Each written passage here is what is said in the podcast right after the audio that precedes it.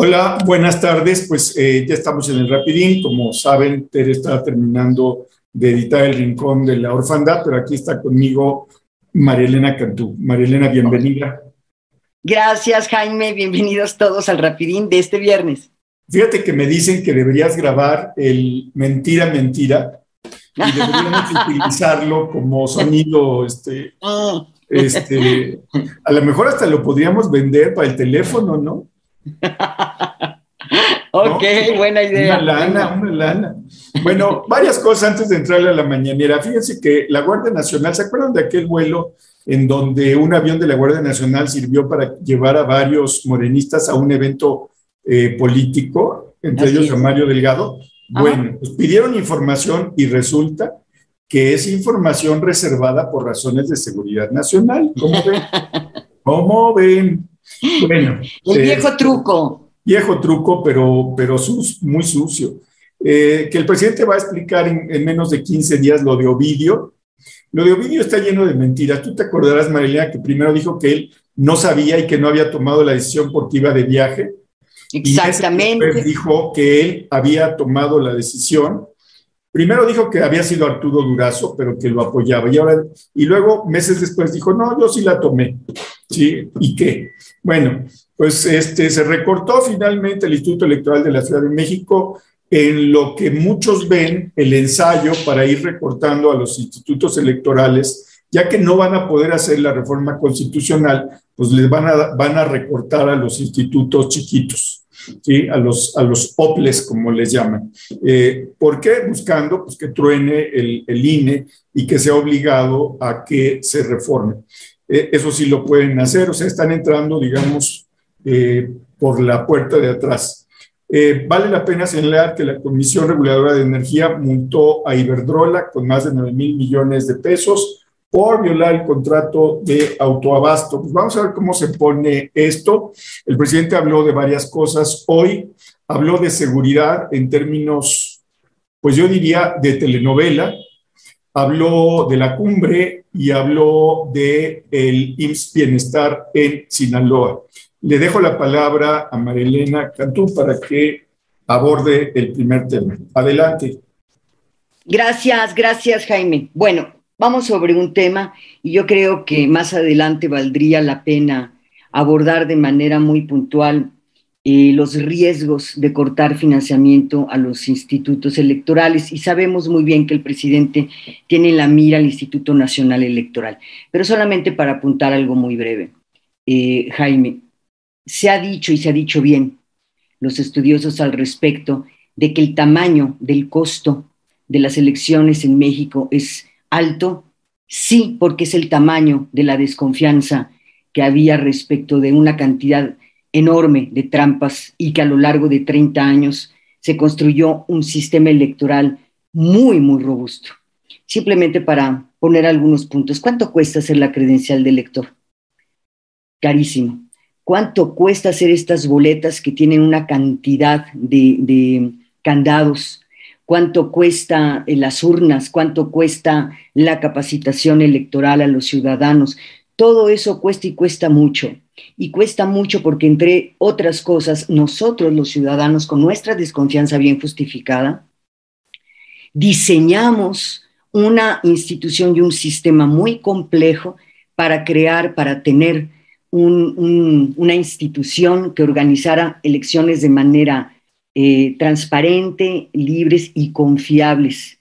Entonces, cuando se habla de adelgazar a los institutos electorales, cuando se trata de atacar al INE y quitarle presupuesto, en lo primero que tendríamos que estar pensando es, ¿a qué le vamos a quitar dinero? ¿A todos esos candados que creamos nosotros mismos para tener confianza en nuestras elecciones? Ahí lo dejo como pregunta. Bueno, sobre este tema de la cumbre de las Américas, es evidente y se ha subrayado mucho en los últimos días que México y Estados Unidos tienen una agenda muy, muy importante. Para empezar, es nuestro primer socio comercial. El día de hoy, de hecho, el presidente anunció el interés de varias empresas estadounidenses, dijo entre 15 y 18, que tienen interés en invertir en nuestro país. Ese es un tema. Luego tenemos la agenda migratoria, que es complejísima, desde los derechos de los mexicanos que viven allá de manera legal hasta el trato y los derechos también de quienes cruzan de manera ilegal a los Estados Unidos y la exigencia estadounidense de que se frene el flujo migratorio prácticamente desde nuestra frontera sur.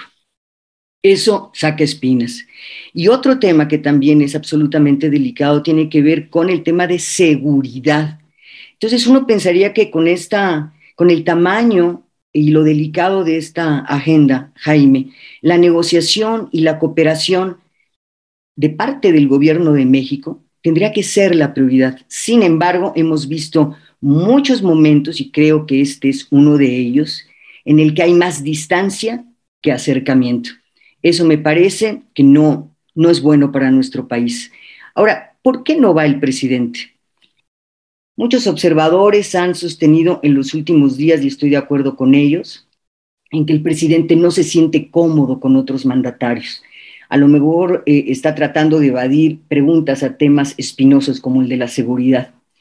También se ha dicho que quiere ser visto como un líder en América Latina, también lo creo. Y también se ha dicho, y estoy de acuerdo, en que es un tema para distraer de asuntos fundamentales, sobre todo después de lo que hemos visto en materia de violencia en las últimas semanas en el país. ¿Por qué digo esto de que es un distractor y todo lo demás? Porque de otro modo, Jaime, no se entiende esta frase que pronunció hoy de ya basta, dijo, de actuar de manera elitista sectaria, hay que actuar con responsabilidad y pensar en los pueblos y no tener secuestrados los pueblos por estos dogmas. Esto dijo hoy el presidente. Y la pregunta es, ¿de verdad piensa eso? Si realmente piensa eso, ¿por qué no lo aplica en su casa como presidente? ¿Por qué es un presidente que excluye, que es sordo respecto de los pensamientos que no son los suyos, respecto de las otras ideas y propuestas ¿por qué eh, para quienes no están de acuerdo con sus políticas públicas no hay espacio, no son escuchados, no son recibidos, no hay negociación alguna? Simplemente se les acusa, se les exhibe, incluso como traidores a la patria. Entonces, esta, esta campaña del presidente para que Estados Unidos invite sí o sí a Nicaragua, a Cuba, que ya dijo que de todas maneras no iría, y a Venezuela, suena más, pues así lo diría yo, un viejo dicho aquí en México, candil de la calle, oscuridad en tu casa. Jaime. Sí, mira, te diría varias cosas sobre, sobre la cumbre. Eh, estoy de acuerdo con, todo lo que, lo, que dices. Creo que pues el presidente López chamaqueó a Biden, eh, porque desde el principio Biden el gobierno de Biden no fue claro en quién iba a invitar. Por un lado, el subsecretario de, Asuntos eh, del Departamento de Estado dijo que iban a excluir a países como Nicaragua, Venezuela y Cuba. Y al otro, a las pocas horas, la vocera de la Casa Blanca dijo que no se habían girado las invitaciones. Entonces, este, este pues este, ¿qué podemos decir? Este vacío en que si iban o no iban, si los invitaban o no invitaban, permitió que el presidente López especulara sobre eso y consiguiera eh, en su gira de Centroamérica y el Caribe, pues cierta identificación con causas que realmente no representan nada, ¿sí? O sea, ¿cuál es la causa del gobierno de Cuba? Pues no es la causa democrática, no es la causa democrática por ejemplo, la del gobierno de Venezuela.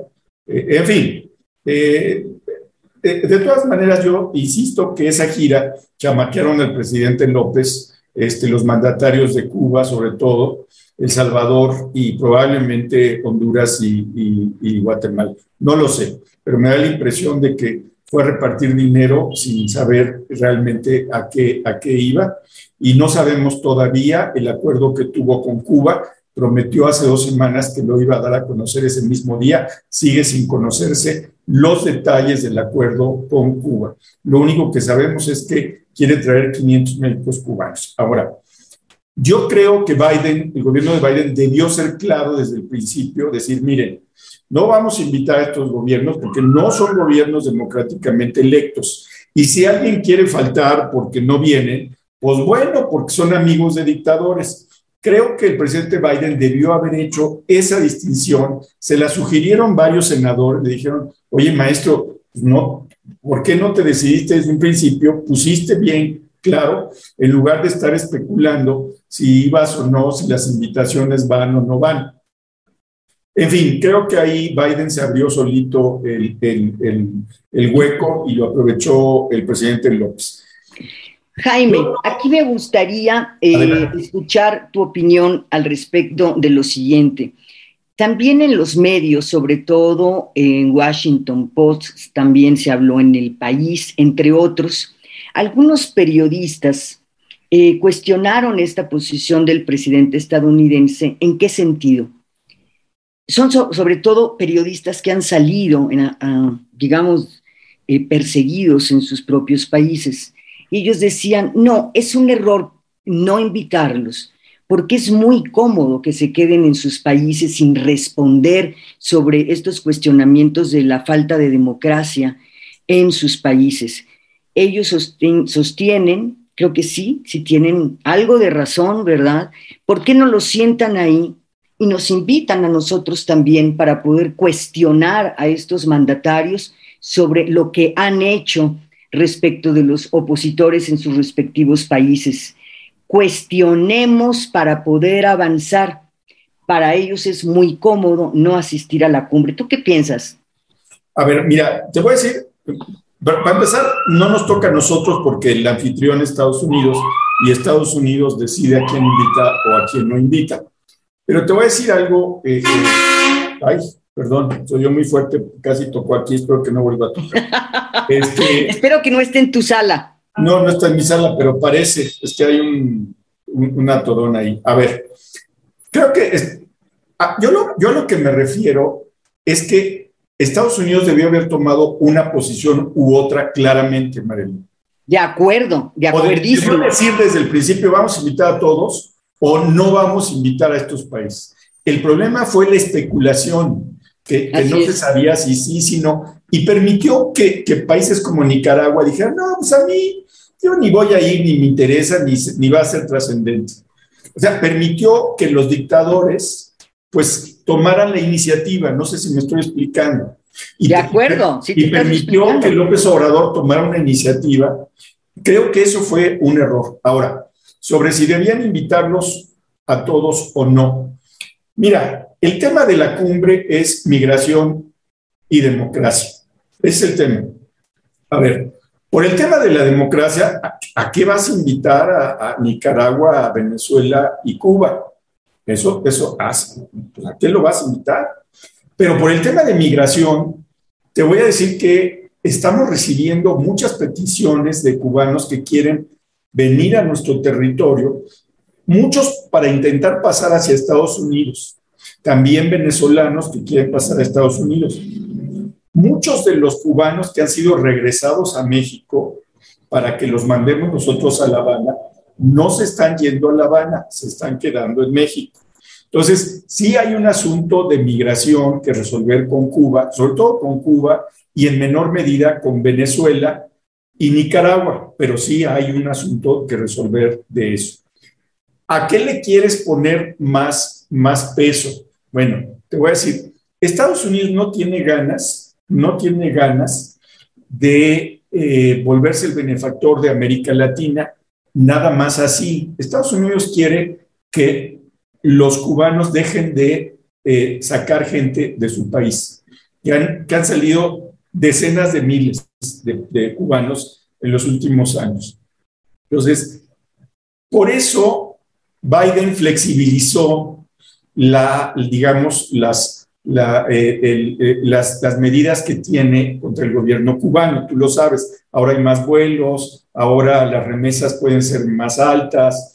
Estados Unidos va a dar recursos para empresas independientes dentro de Cuba, que me parece un acierto. Lo que quieren es que los cubanos se queden en, Cuba.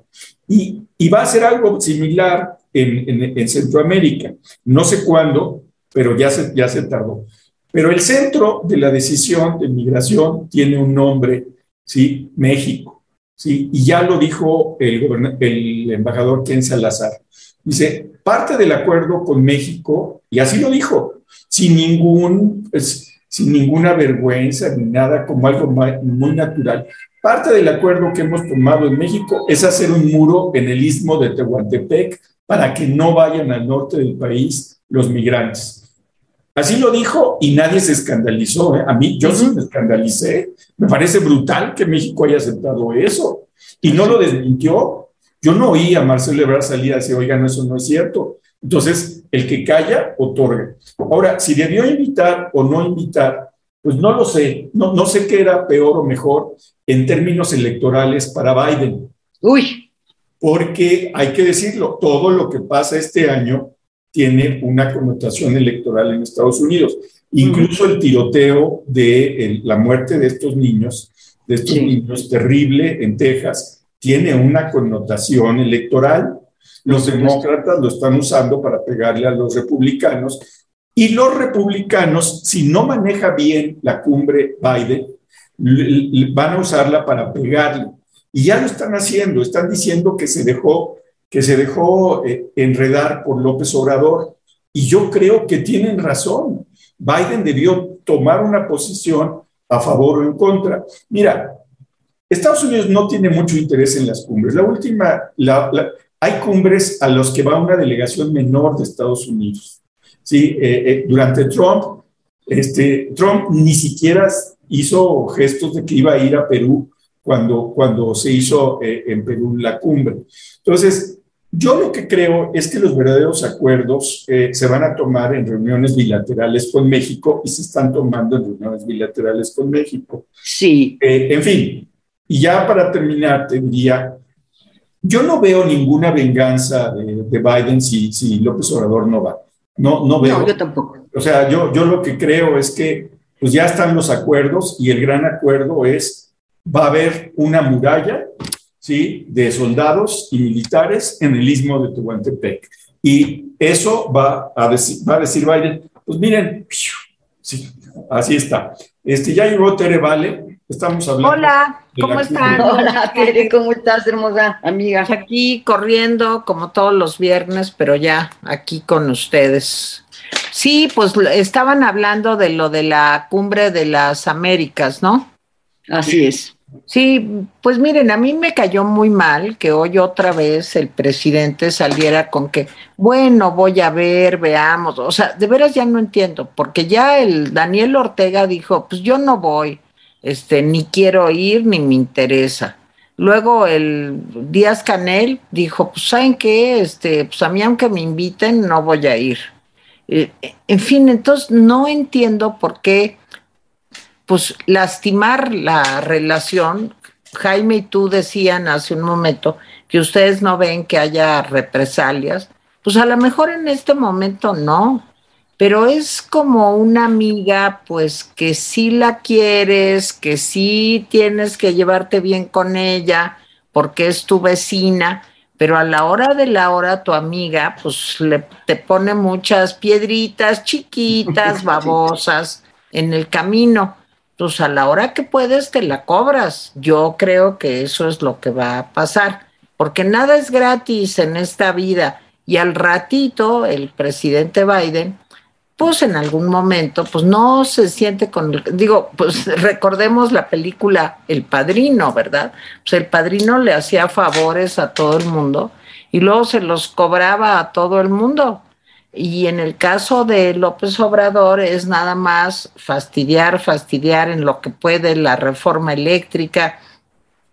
Ken Salazar corriendo siempre para ir a ver al presidente este, ahorita esto también, el rollo de que si no los invita a todos no va, la hace cansadísima, ya llevamos un mes con que ahora sí mañana les digo, ay, yo ya le hubiera dicho, oye, no vayas, yo que Biden, ya lo, claro, por eso no soy presidente de Estados Unidos ni de mi colonia, pero yo sí le hubiera dicho, ay, no vayas, ¿eh? ya tan rogado, ay, no, no vayas, ¿eh? no pasa nada, o sea, ya, pero no, ahí siguen y siguen y siguen. Y yo creo que sí, que Biden se entrampó con López, definitivamente. Ahora, en fin, ¿cómo hace eso Biden estando en un momento tan complicado? Él, porque ahí vienen las elecciones. Pues vamos a ver qué va a pasar, pero mi augurio no es muy bueno para el Partido Demócrata, desgraciadamente. Jaime, ¿o quién va? Malala, ¿no? Eh, va, va, Jaime, va Jaime. Yo, yo, perdón, rompimos el, asunto. A ver, este, yo creo que Ken Salazar ha resultado un pésimo embajador. Lo, lo digo sin ambajes. Me parece que es un, es un embajador, este, pues que el presidente está encantado porque lo hace como quiere. ¿sí? Eh, los dos anteriores embajadores eran mucho más hábiles políticamente hablando y eso se notaba. ¿sí? La, Jacobson, por ejemplo, a mí se me, se me hizo una embajadora de primera, para decirlo claramente. El otro embajador, que no me acuerdo su nombre. Lando, Lando. No, se me, se me hace un cuate que era un tiburón ahí sí no le jugaba López Obrador nada. Pero Ken Salazar y su, sombrerito, pues la verdad es, es, un hombre que da ternura. Es, es, el, Ken, es el Ken de Barbie. Sí, a ver, a ver llamen a Ken, a Ken, a decirlo, pues que venga aquí a, echarse unos tamales y llega corriendo este, Ken Salazar. Creo que, creo que él ha metido al observador en, más de un, digo, al presidente Biden en más de un lío. Pero bueno, esa es mi, mi impresión. A ver, el presidente desde el principio, López desde el principio leyó la ambigüedad del gobierno de Biden y dijo, inviten a todos, ¿sí? Y si no quieren ir, pues ya hace su cohete, pero inviten a todos. Y si no invitan a todos, yo no voy. Él nunca, insisto, insisto siempre, nunca habló de Nicaragua, ni de Cuba, ni de Venezuela. Eso lo, lo, dedujimos nosotros. O sea, él supo manejar la cuestión. Sí, claro, era el elefante en la habitación, todo el mundo sabía que se referían a esos países, pero el presidente no lo dijo. No lo dijo precisamente para que no lo acusaran directamente de ser el amiguito de los dictadores, porque él dijo, no hay que invitarlos por eso creo que Biden cometió un error en eso. Y yo creo que el error ya está cometido. Yo creo que hoy López Obrador especuló por razones de política interna, o sea, un poco para darle gusto a sus seguidores y para hacerlo como más, eh, eh, eh, como para tener el fin de semana con ese tema y que salga el tema de seguridad, que ahorita está encima de él, ¿sí? Eh, eh, me parece que está manejándolo por eso. Si ahorita dice yo no voy, pues eh, ¿cuál es el tema mañana? Pues seguridad. ¿Sí? Entonces, sí creo que, pues, no lo hace por fastidiar, por supuesto que no. El tipo podrá no ser, podrá ser ignorante, podrá ser lo que quieran, pero es un hombre que sabe de política, que leyó bien las señales confusas del gobierno de Biden y, por supuesto, esto no se lo hubiera podido jugar a Trump por decir algo, ni, ni Obama, por ejemplo.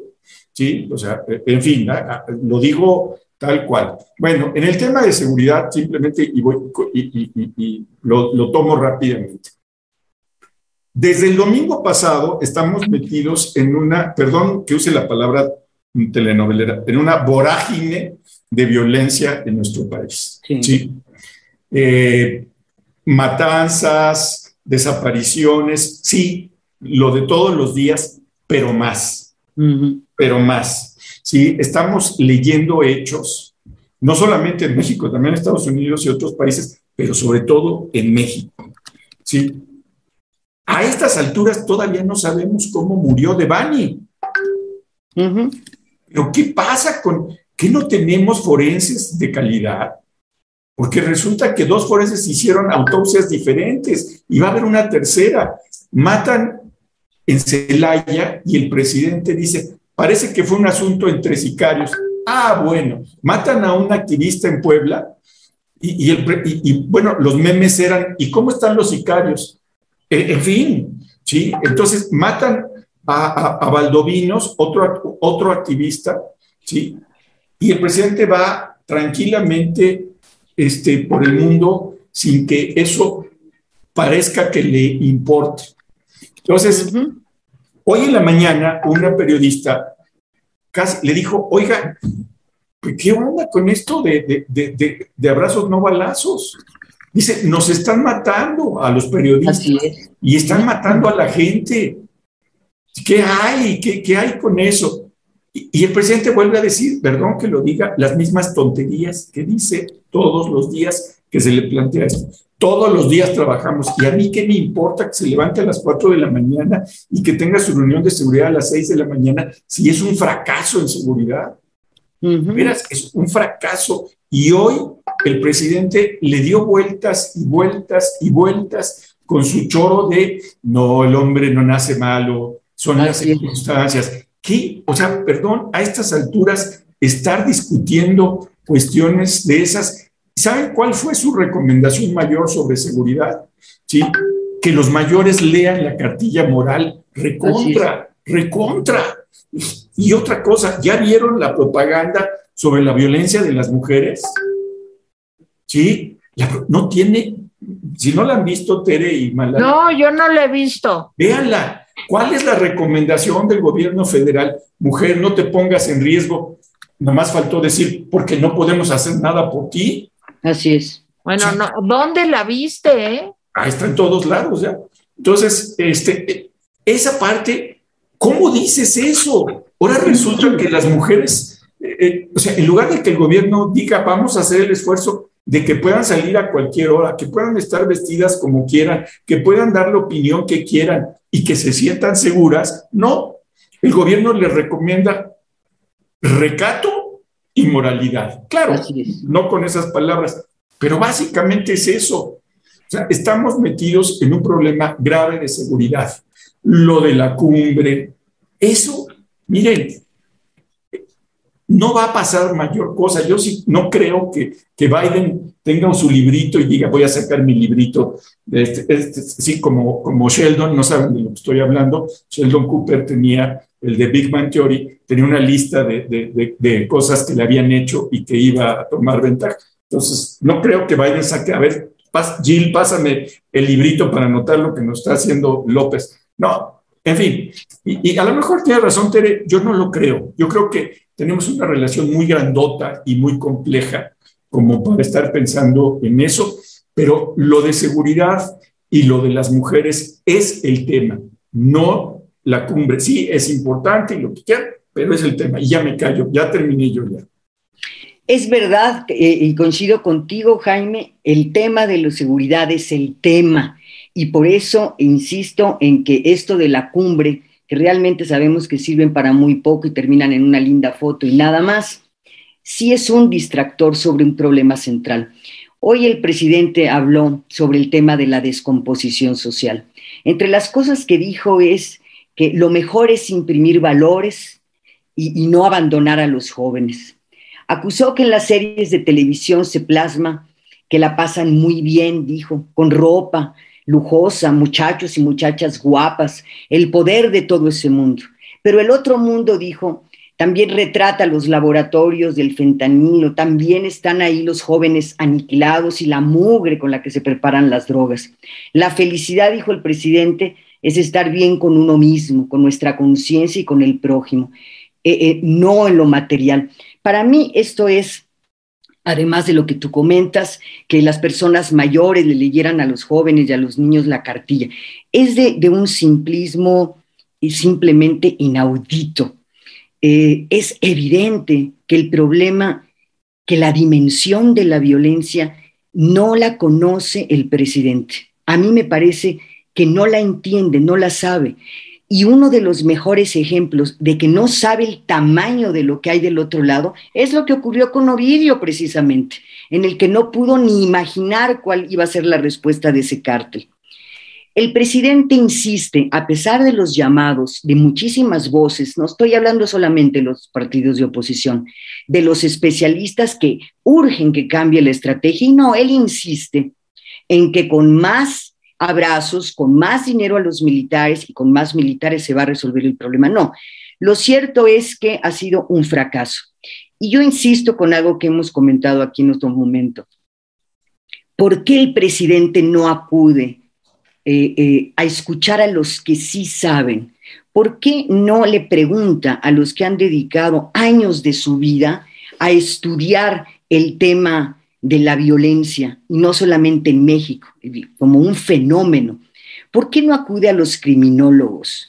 ¿Acaso el presidente quizás no sabe pues que la criminología es una ciencia que se dedica al estudio del delito, que estudia las causas, que estudia las consecuencias y las formas de prevención, que esa ciencia estudia desde los infractores hasta las víctimas y también el entorno social. ¿Por qué no le pregunta a los psicólogos, a los psiquiatras, a los estudiosos de la estadística, del derecho, de la victimología? No, porque no cree en la ciencia, no cree en el conocimiento. Por eso está enfrascado en una política de seguridad, en una estrategia que no existe, por cierto, que solamente eh, tiene satisfechos a, a los militares, pero no a los ciudadanos. Este es el tema central de México y es el tema que estará evadiendo una y otra y otra vez porque simple y llanamente no sabe cómo hacerle, ni siquiera conoce la dimensión del problema, Tere. Miren, este, a mí sí me da mucho coraje tanta rogadera. Es como cuando te van a llevar al baile de graduación y dices, híjole, yo quiero que me lleve fulanito, que me acompañe, que sea mi date ese día y, le dices al chavo y te dice, híjole, pues, ¿sabes qué? Déjame pensarlo, ¿no? Porque pues a lo mejor no puedo, eh, espérame. Y en eso trae el presidente a Biden de que, mm, pues a lo mejor sí te acompaño, pero a lo mejor no, a lo mejor, oye, ¿por qué no bailas con mi primo? Eh? Mejor, te lo voy a mandar eh, no es tan guapo ni tan inteligente como yo, pero pues yo que Biden ya le hubiera dicho, oiga señor, sabe que no vaya, no vaya, pero eso es lo que le falta a Biden y yo coincido plenamente con Jaime. Lo de Ken Salazar ya es una burla, ya ahí va corriendo el señor y sale con una carita, con su chombelito y este, declaraciones, no nada, nada. Pues, ¿qué le pasa? O sea, a ver, más allá del comentario superficial que hago, pues una relación comercial, una relación bilateral con tu principal socio comercial y aparte con tres mil kilómetros ahí pegados a México de Estados Unidos, bueno, no puedes tener ese trato, es un trato eh, poco profesional. Yo ya no quiero decir que sea lindo, que sea amistoso, pues no, en la política, incluso en la, en la diplomacia, pues no se trata de ser lindos, se trata de ser inteligentes, buenos negociadores, pero ya les tomó la medida. Y bueno, por eso Biden está como está. De veras, pues yo ya le hubiera dicho, oye, no me lleves al baile, no, no vayas, no me importa si no vas. Sí, con toda elegancia y todo, pero hubiera dicho, mira, ¿sabes qué? Pues ya no vayas, ¿no? Y ya. ¿Y qué? Que vaya a Ebrar, pues hasta mejor que vaya a Ebrar. O sea, francamente. Bueno, eso por un lado. Y lo de Ken Salazar, sí, híjole, yo ya. Por eso siempre dice el presidente, Ken Salazar es una gran persona Landó, acuérdense que dijo hace poquito antes de irse, dijo, el 35% del territorio nacional está ocupado por los narcos. Y ahí se, se quedó calladito el señor López Obrador, porque pues, ¿qué, ¿qué le va a contestar? Si es cierto. ¿Qué hace hoy el presidente en su gira por Sinaloa? Ir a Badiraguato. ¿A quién? A ver a los narcos. Nomás les voy a decir que el próximo domingo, el 5 de junio, hay elecciones en seis estados. Lo que yo me pregunto es, ¿habrá algún tipo de control para que el narco, además de la injerencia que ya pudo tener a lo largo de estos meses, el mero día de la elección, eh, en fin, no vaya a meter mano en eso? Pero todo lo que se le ocurre es salir con sus resentimientos ahí de psicoanálisis, de que no, es que Felipe Calderón, después de que me robó la elección, ¿Quién le dijo, señor presidente, que le robaron la elección? No lo pudo usted demostrar. Llevó unas fotos de unos chivos y de unos pollos. Acuérdense, cuando les pidieron las pruebas, llevaba fotos del periódico y unas fotos que eran grandes testimonios de cómo le habían robado la elección, eh, dándoles un chivo de regalo o una guajolota cagona. No, no o sea, sí, en serio, en serio, es que es para este tono, no se merece más que este tono de burla, porque realmente eh, es muy poco profesional lo que está haciendo el señor presidente. Y muy, pues yo digo que sí, hay que es muy listo, todo el mundo dice, y sí, sí es listo y que huele la política y que la madre, sí, pero ¿saben qué? Se la van a cobrar. Y ustedes se acordarán de mí. Claro que se la van a cobrar. Ahorita el Biden anda atarantado, que las armas, que Ucrania, que, en fin, y el, el, otro aquí poniéndole piedritas en el zapato. Ay, no, si no me compras el perfume que yo quiero, no voy. Pues no vayas, no vayas. No vayas. ¿Y qué, y qué, y qué? Bueno, en fin, no me hagan caso porque yo, pues claro, por eso no estoy en la política, ¿verdad? Bueno, ahora otra cosa que quería yo decir es que eso de que les recomiende a los abuelitos como una medida para controlar el crimen y la violencia y los asesinatos y todo, que lean la cartilla moral, bueno, otra vez regreso a mi tía Angelina, pobrecita mi tía porque ya se murió y era muy buena persona, pero no me cansaré de contar así. Yo le hablaba a mi tía y le decía, tía, ¿cómo estás? Bien, hijita. ¿Qué me cuentas? Ay, tía, es que está todo tan mal. Fíjate que tanto crimen, tanta delincuencia. Y entonces me decía, qué barbaridad, hijita, qué barbaridad, qué preocupación. Ay, qué cosa, ¿verdad? Así es el Señor. Oiga, presidente, le están diciendo hoy el Crescencio, su ídolo, habló hoy allá en Sinaloa y le está diciendo aquí en Sinaloa la cosa bastante padre y el presidente les manda a los abuelitos a leer la cartilla moral, que él está yendo por las causas, porque los hombres todos son buenos, por naturaleza los seres humanos somos buenos, magníficos. Y entonces, este, no sé, a veces, miren, yo oscilo entre pensar que sí tiene mucho olfato político o pensar que de veras es víctima de un trastorno eh, cognitivo, no mental, cognitivo. O sea, porque de veras de trabajos, lo que decía María Elena, criminólogos, ¿qué es eso? ciencias forenses como estrategia militar, pues ya que él no tiene, pues que sus amiguitos, los militares, le digan cómo. No, nada, nada. Es la cartilla moral. No, pues estamos hundidos. Que le digan eso a todas las mamás de desaparecidos que estuvieron hoy en Sinaloa, pero eso claro, nadie lo comenta ni lo dicen mucho, que estuvieron quejándose pues, del desastre que tenemos en este país de más de 100 mil desaparecidos. Yo no digo que hayan sido todos en el sexenio de este hombre, pero él tiene ya casi cuatro años y no hace nada más que, ay, qué barbaridad, ¿verdad? Sí, no. Bueno, pero se matan entre ellos porque son sicarios. Bueno, yo creo, espero que me dé la vida para poder ver el fin de esto, de veras. Ya mejor me callo, Jaime. Bueno, pues yo diría varias cosas. Primero, hay que, hay que decirle a los abuelitos que tengan cuidado, si salen sus nietos armados, mejor no les digan nada porque luego los balacean. Exacto. Ay, qué horror. Si leen la cartilla moral, no les dé por ahí. ¿sí? Utilícenla para otra cosa. Eso es una. Dos.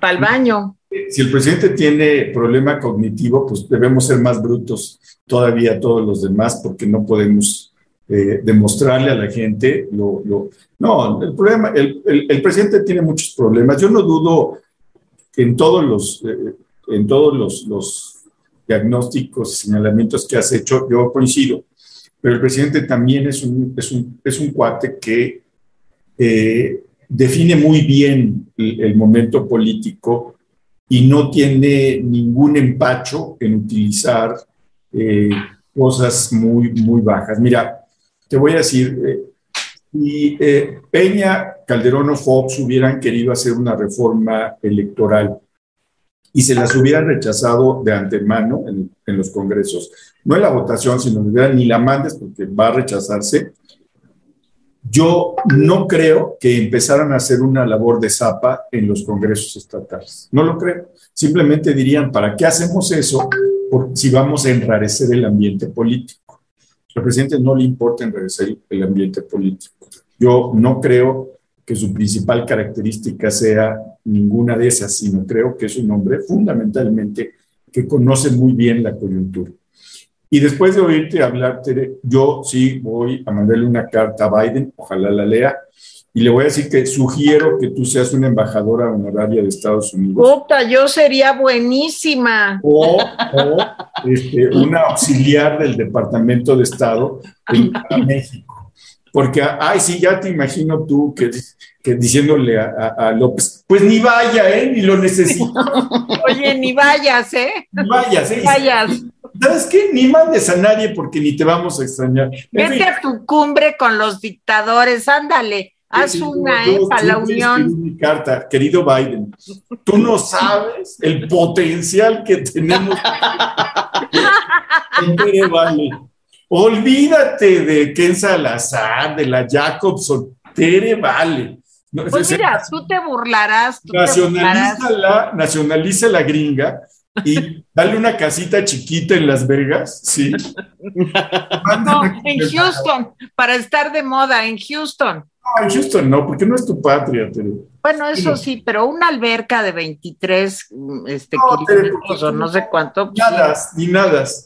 Sí, a ver. Pero aprendo, aprendo, ya con la tanga ya me pongo más. Ya, este, ya hablando en serio. A ver, acaba de iniciar la reunión de la Asociación Nacional del Rifle en Houston, Texas, a, muy pocos días de la matanza de chicos en, eh, en el mismo estado, en Texas.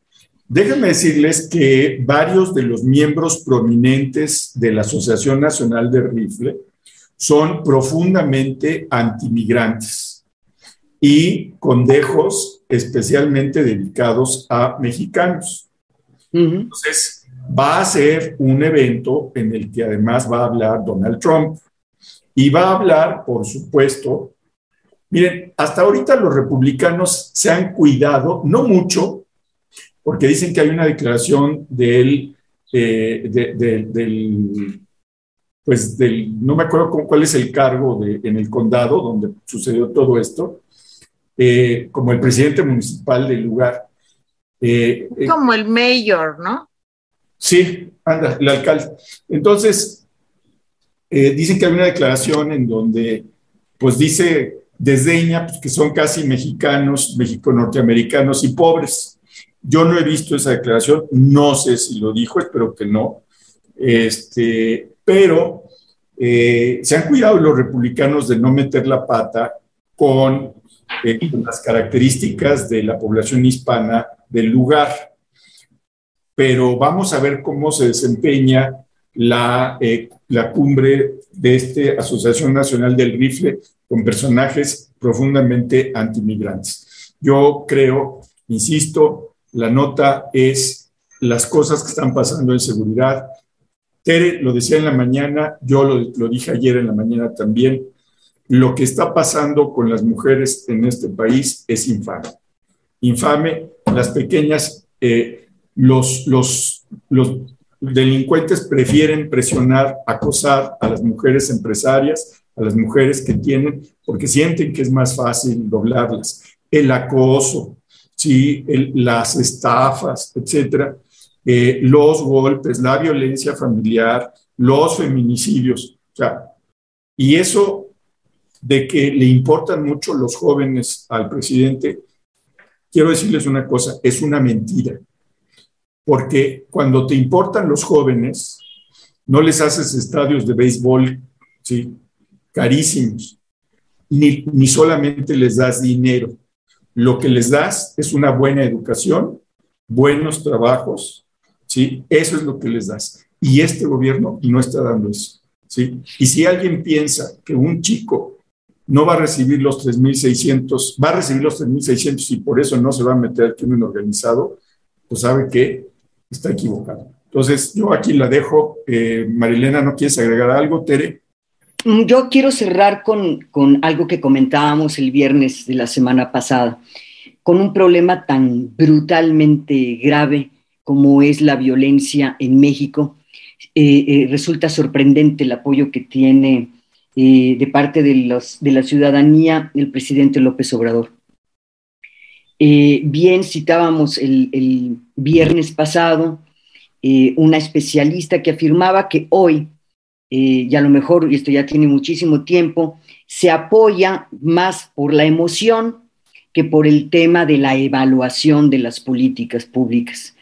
Yo quisiera, y así como Tere dijo, quisiera eh, tener vida para ver un cambio, yo quisiera por lo menos ver, por lo menos ver el costo político que pague este presidente y su partido por el enorme fracaso a su política en materia de seguridad.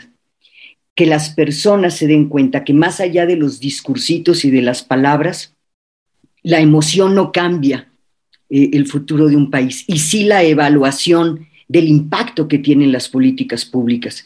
Ojalá avancemos en este conocimiento ciudadano para poder hacer lo que hacen los ciudadanos con sus votos, castigar o premiar a, a la persona que está sentada en esa silla, que está para servirte a ti, ciudadano. Esto ha sido un fracaso, yo creo que sí, va a empeorar y quisiera yo ver el pago de un costo político por parte de los ciudadanos a la hora de votar en las elecciones. Y con esto cierro.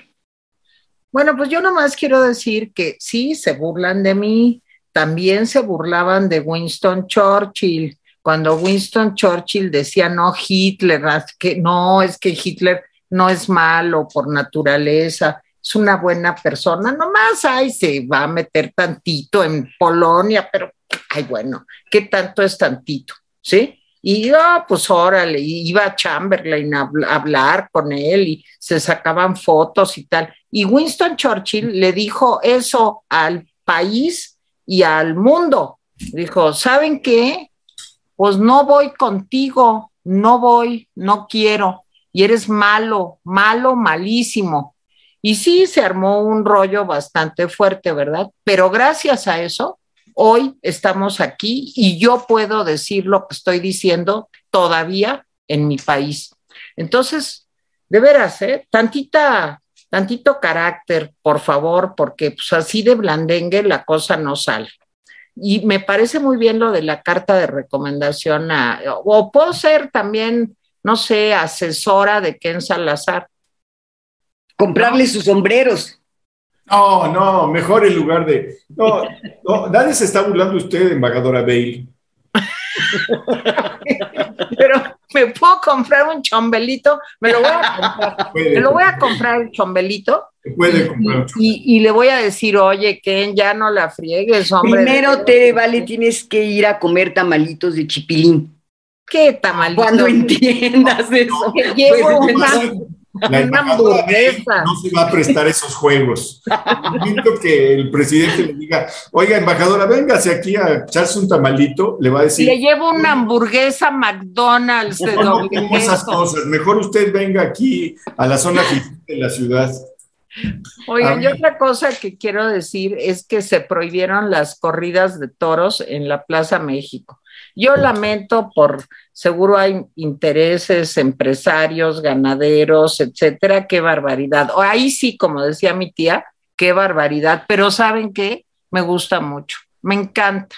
No es posible, de veras, que sigamos viendo esos espectáculos de martirizar a un toro, de meterle ahí que las banderillas y luego que la, el arte de darle una estocada, me parece una cosa espantosa, eh, eh, eh, no sé, de, personas, perdónenme, ya sé que hay muchos, este, que la fiesta brava, que es un arte, el arte de sacrificar a un ser vivo, millones de años de evolución para llegar a un toro, para terminar así, no, hombre, A mí me da mucho gusto. Ya sé que van a decir que estoy loca y en fin, a mí me da mucho, mucho, pero mucho gusto.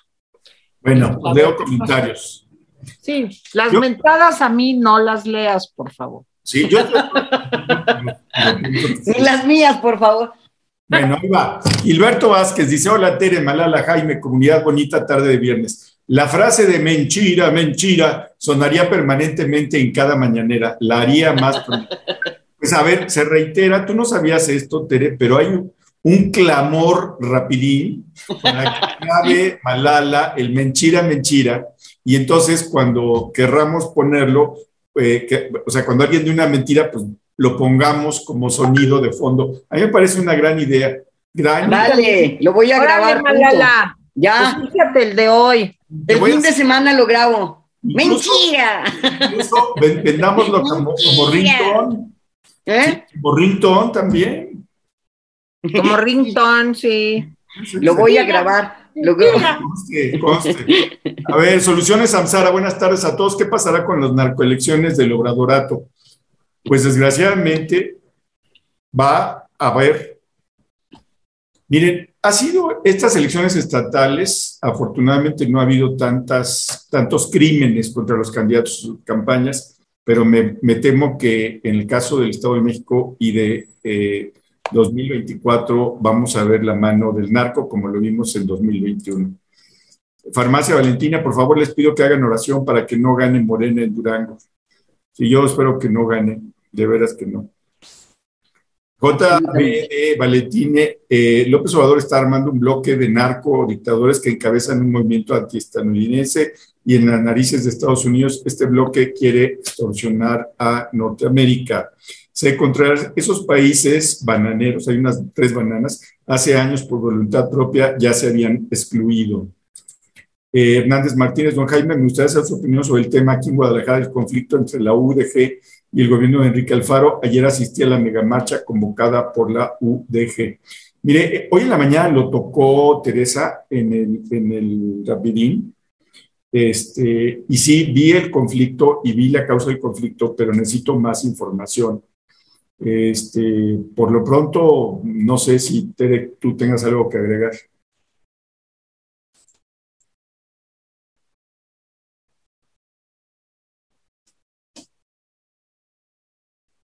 No te oyes, Teresa, no te oyes. Ahí voy. Entre la UDG y el gobierno del estado hay un problema, un problema que tiene que ver con 140 millones de pesos que estaban destinados y aprobados en el Congreso local para hacer un museo de ciencias ambientales. Y pues a lo mejor estoy aquí suponiendo, es lo que dicen los que conocen, a lo mejor por un asunto político, el gobernador decidió pues no darles ese dinero que le correspondía al centro cultural de la UDG, pues para poder hacer el museo. Y ahí se armó la gran trifulca. Este, Ayer la, marcha fue muy grande, unos decían que habían salido más de 100 mil jóvenes a la calle, eh, los datos eh, oficiales decían que habían sido 65 mil. Yo creo que es algo que se debería de resolver como todo en la vida, con diálogo, con buen juicio. A nadie le conviene. Miren, es que yo creo que por eso estamos tan amolados en la oposición, porque en lugar de sumar, restamos. Y yo creo que ahorita no es momento para eso. Yo creo que el gobernador Alfaro y las autoridades de la UDG pues deberían de sentarse a platicar, de resolver sus diferencias y hacer pues lo mejor para ese estado que es tan maravilloso y que a mí me gusta tanto de veras. Pero creo que está roto el diálogo y esa es parte del problema. Bueno, a ver, sigo con los comentarios. A ver, ¿dónde están los comentarios? Aquí están los comentarios. Eh, Ofelia Piña, ya Jaime, hay que dejar el tema de que si van o no los dictadores a la cumbre, después de todo las cosas no, no los va a cambiar Biden.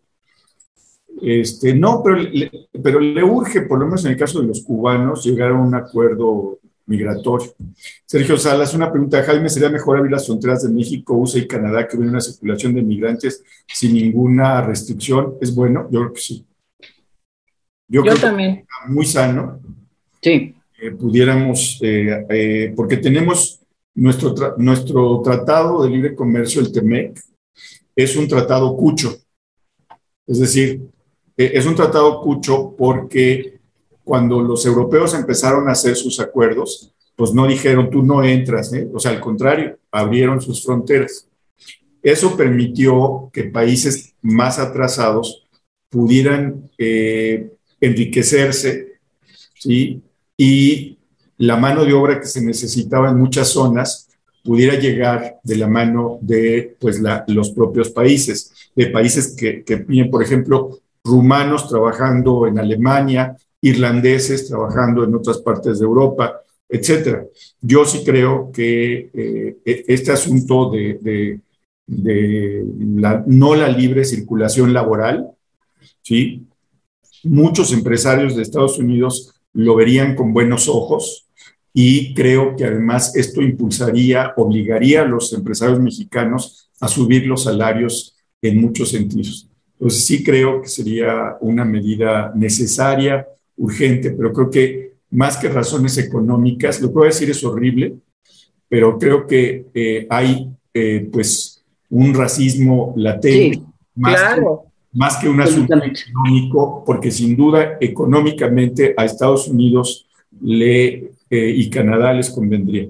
Recuerden, sí, pero también, también, déjame decir que el racismo también está aquí, porque sí. cuando se habla de que vienen salvadoreños, haitianos, sí. O que llega gente de Guatemala o de Honduras, entonces, no, pues nosotros estamos muy amolados, pues ellos también, y son igualitos que nosotros.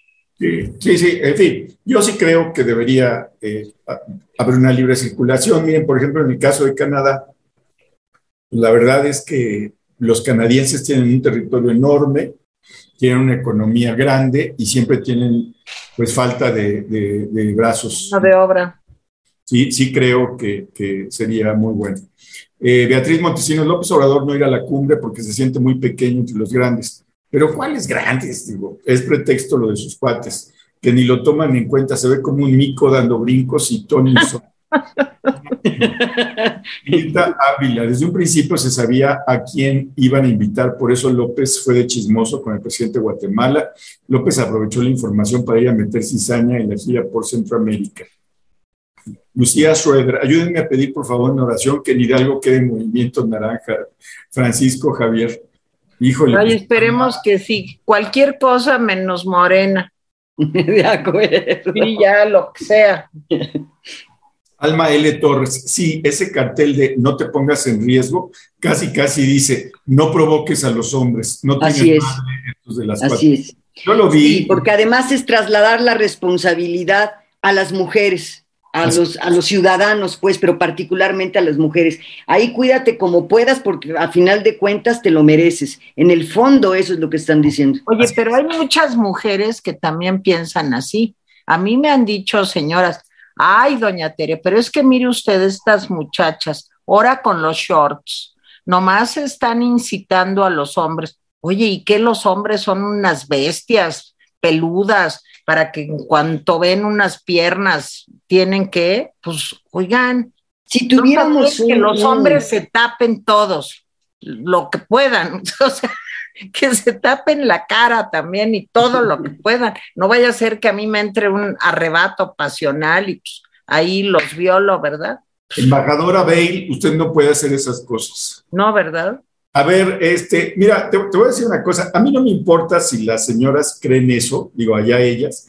A mí lo que me preocupa es que el Estado lo cree. Pues claro. O sea, que, que, el, que, que la política del gobierno sea no te pongas en riesgo, en lugar de, pues casi, casi, decía yo, no te pongas en riesgo porque no te vamos a proteger. Así es, es trasladar la responsabilidad al otro. Es decir, te pusieron a ti, que es que porque tenías una fórmula para enfrentar el problema. Por eso pediste el voto durante 20 años. Te sientas ahí y dices, no, la culpa es de ustedes. Porque yo estoy aquí para dar besos y abrazos. Esto es una infamia verdaderamente. Sí, y la burca, ya no más falta, ponte la burca para que no estés en peligro. Porque el problema es tuyo y no mío como Estado. Si te pedí 20 años el voto era simplemente para comer tamalitos de chipilín. Exacto. Y para mandar a Ken Salazar, que venga Ken.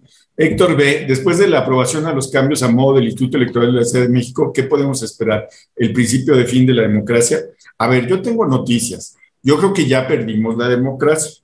Lo que tenemos que hacer es recuperarla. ¿Sí? Y la única forma de recuperarla, pues es votando en contra, que el voto sea de tal suerte que, no que, que por más que haga Morena, no pueda hacer trampas. Ada Juárez, esa campaña es una idiotez, gobierno claudicador, es igual a cada quien rásquese con sus propias uñas. Pues Exacto. Eh, Jorge Laredo, el presidente que promovió la izquierda, resultó más de derecha en economía y derechos individuales que cualquier otro. De acuerdo. Totalmente de acuerdo. De acuerdo. Gracias ahí, Sánchez de Tere, claro que es a lo que vino a Badiraguato a mandar al narco a Durango y Tamaulipas, exactamente igual que lo hizo en el 2021, lo mismo hizo en el Corredor Pacífico y ya ven el resultado. Alma L. Torres, yo también creo que Estados Unidos se la va a cobrar a López Timador y ojalá sea solo él y no como siempre que los afectados terminamos siendo los ciudadanos. Adriana Guzmán Garay, al presidente no le importan los problemas de los mexicanos, él solo busca desquitarse de sus adversarios y quedarse con la lana. Teporingo opina y comenta, aglomera militares y guardias en donde pasó, pasó algo. Llegan y pasean en convoy, pero inteligencia, nada. Solo llegan a acordonar, se pelean con policías municipales y estatales, ninguna acción. No, y los corretean. Claro, claro. Hemos visto imágenes pavorosas sobre eso que cuando el subsecretario de Seguridad, Ricardo Mejía, da sus informes, uno respira aliviado. Ah, ya puedo salir a la calle con plena seguridad. Aquí agarramos a 20 por el asesinato del periodista fulano. Aquí agarramos a otros 10 por el asesinato del activista.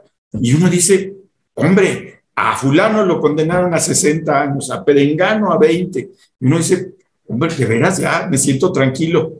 ¿Y saben qué pasa? Pues ¿De qué sirve eso si las cosas siguen pasando? O sea, de veras, es, es exactamente la misma pantomima que hacían Peña y Calderón. Ahora les presentamos, ¿se acuerdan de aquel que tenía camisas, camisetas, playeras polo y que sonrió agarrado todo de, las manos con, con, esposas, lo bajaron del helicóptero y sonriendo. Ah, Sí. no, no, no, no. Chicos, hoy es viernes.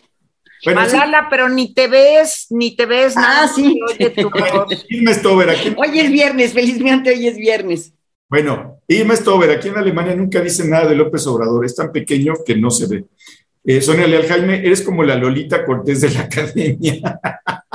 Ándale no sé quién es Lolita Cortés. A muchos Lolita, Lolita Cortés es una actriz y aparte sale este, también como juez en programas y en fin, y se ve así como muy terrible. No sé quién es. es muy buena actriz, ¿eh? A muchos no les gustan tus comentarios, pero todos esperan escucharlos. Gracias. Sergio Salas, buenas tardes. Más de la mitad de la población es menor a 40 años. Ellos no conocen otro mundo que el desarrollo económico. Es por eso que no detectan el votar o desdeñar el voto.